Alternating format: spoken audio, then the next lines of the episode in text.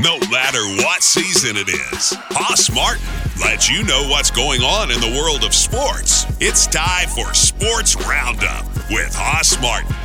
Hello again, this is Hoss Martin, back in the saddle with your Sports Roundup moment. Today I'm going to speak on the triangle of rust right after the short break. Remember back in the day, our ballots were our main source of power.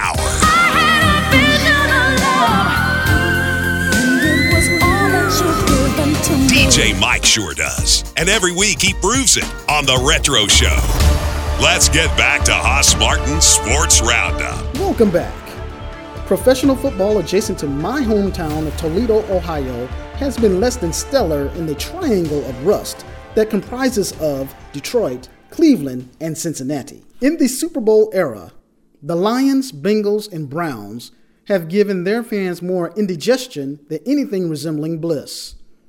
Their franchises have played over 2,000 games in the National Football League and only have a 436 winning percentage.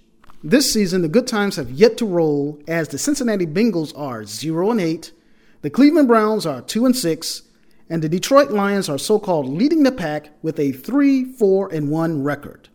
No wonder everyone I seem to know during my formative years was a fan of the Pittsburgh Steelers or Dallas Cowboys. You're listening to Sports Roundup. Well, I don't believe any of us are going to bet the summer home on the Bengals winning anytime soon on a consistent basis. Thanks again for joining us at Chris Marr Studios, produced by DJ Mike. Until we meet again next time, this is Hoss Martin saying, keep on riding, partners. Sports Roundup with Hoss Martin is a Chris Marr Studios production.